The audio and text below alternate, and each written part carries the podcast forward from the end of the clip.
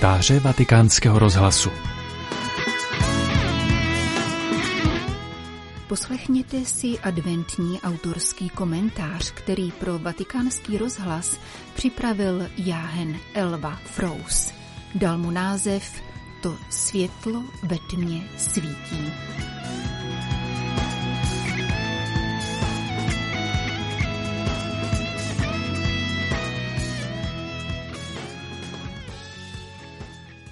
Bylo to v adventu před třemi lety, kdy jsem velice často nemohl v noci spát. V čase nejkratších dní a nejdelších nocí jsem se pravidelně mezi třetí a čtvrtou ráno probouzel a marně se pokoušel znovu usnout. Pár dnů před Vánoci, kdy se to stalo znovu, jsem tedy vstal z postele, zapálil svíčky na adventním věnci, usedl do křesla a hleděl dlouze do tmy. Začalo svítat teprve po sedmé hodině a mezi tím uplynula závratně dlouhá doba. Těch několik hodin bylo časem hlubokého pokoje a spočinutí. V úplném tichu a měkkém světle svíček mi bylo dobře. Zároveň se ale objevil a postupně sílil ještě jiný věm. Jakoby tmou rezonovalo a blížilo se naléhavé a bezeslovné varování. Jakoby v temnotě rostlo a sílilo neznámé nebezpečí. Prožíval jsem, že mám dál pokojně sedět, že je to důležité, abych mohl přijmout i ten druhý věn a vyrovnat se s ním.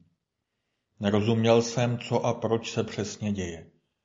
Tušil jsem ale, že celý tenhle prožitek mezi nocí a úsvitem má význam. Že se v něm ukrývá něco jako poselství či vzkaz.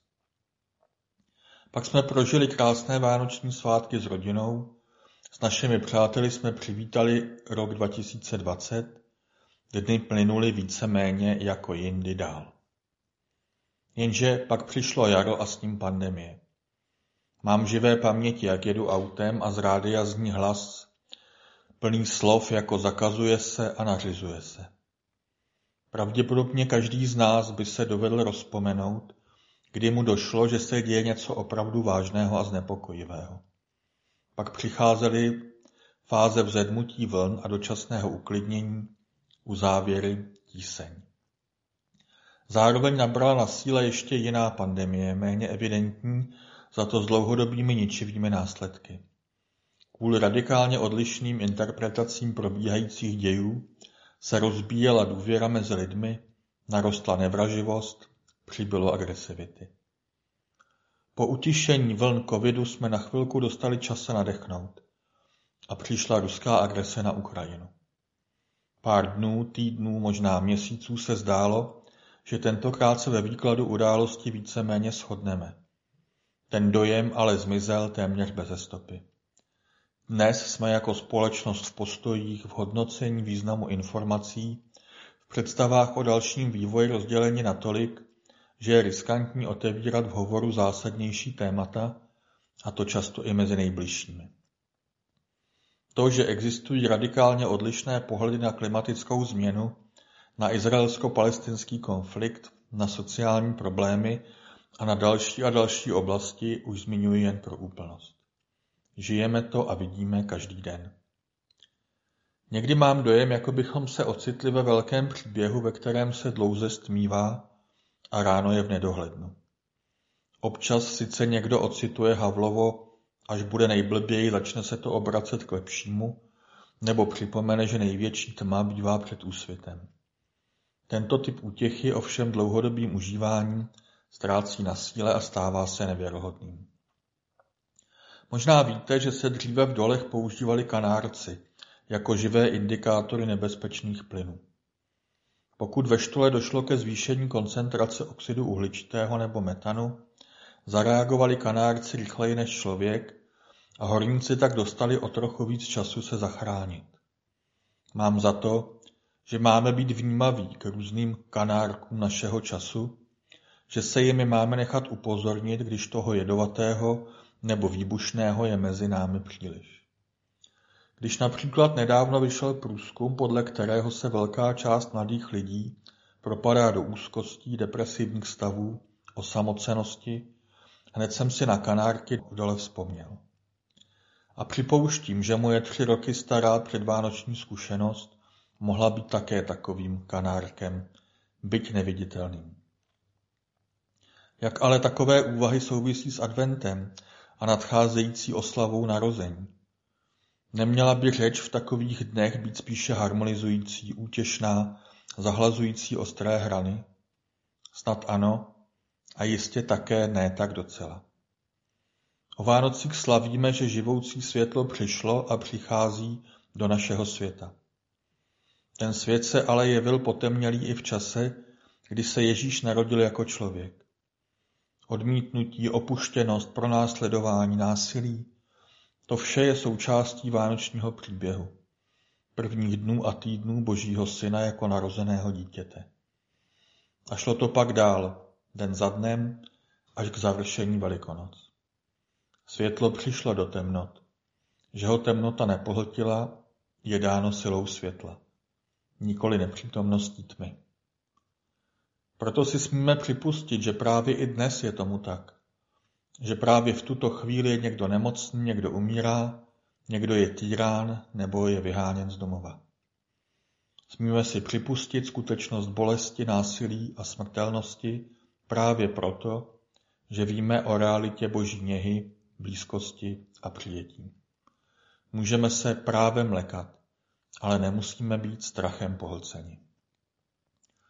Zúčastnil jsem se před lety duchovních cvičení, kdy na mě tíživě dolehly bolesti lidí kolem mě a také a především moje vlastní ztráty, prohry a zrady.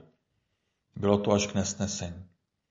Při osobním rozhovoru s doprovázejícím jsem pak dostal doporučení, které se mi od té doby často připomíná. Až odtud půjdeš, představ si, že kromě svých šatů si celý oblečen do světla, které tě obklopuje, nese i prostupuje. A přeji mi, že to není jen představa, že je to realita. Zkusil jsem to tedy a byl jsem pro tu chvíli zachráněn. Moje starosti nezmizely, ale ukázaly se jako relativní vůči tomu, co, nebo spíše kdo, je vždy větší. Hladověl jsem a dali jste mi jíst. Žíznil jsem a dali jste mi pít. Byl jsem na cestách a ujali jste se mne. Byl jsem nahý a oblékli jste mě. Byl jsem nemocen a navštívili jste mě. Byl jsem ve vězení a přišli jste za mnou. Slyšeli jsme před pár týdny o slavnosti Krista krále. Když se zde náš mistr stotožňuje s trpícími, propojuje se také se vším, co hladoví, žízní, bloudí, stydí se, hledá uzdravení a svobodu v našem vlastním nitru. To je další silný důvod, proč nás temnoty mohou, a snad někdy i mají, znepokojovat, ale nemusí nás přemoci. Stále se radujte, bez přestání se modlete, ve všech životních podmínkách děkujte. Tak to Bůh pro vás chce v Kristu Ježíši. Zněl vzkaz od apoštola Pavla v neděli před týdnem. Abychom pozvání k vděčnosti a radosti uměli zaslechnout a dokonce přijmout, i uprostřed mnohdy neradostné a nepokojné doby, je třeba překročit podměnou vděčnost jen za něco, jít k radosti, která je víc než aktuální emoce. Jde o postoj srdce, který vychází z hloubky. Neustálá modlitba pak může mít podobu naslouchajícího přebývání v tomto postoji. V postoji vděčného přijetí přítomného okamžiku a boží přítomnosti v něm. Buď bratře bytostný, když celý svět se zřítí, tu padne náhodnost a obstojí jen bytí, píše Angelus Silesius. A také, byť Kristus v Betlémě se tisíckrát zrodil, si ztracen, dokud se i v tobě nenarodil. Kéž se opravdu narodí v nás, kéž očistí náš pohled a dá nám projít všemi temnotami ke světlu, které je tady kterým je on sám. Pro českou sekci vatikánského rozhlasu Elva Frou.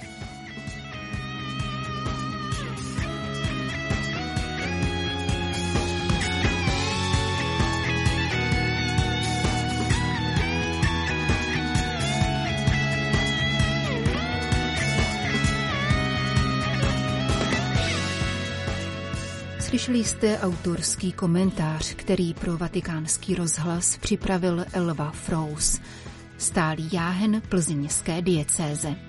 Elva Frous provozuje spolu se svou ženou a okruhem přátel dům komunity Noe v Holostřevech.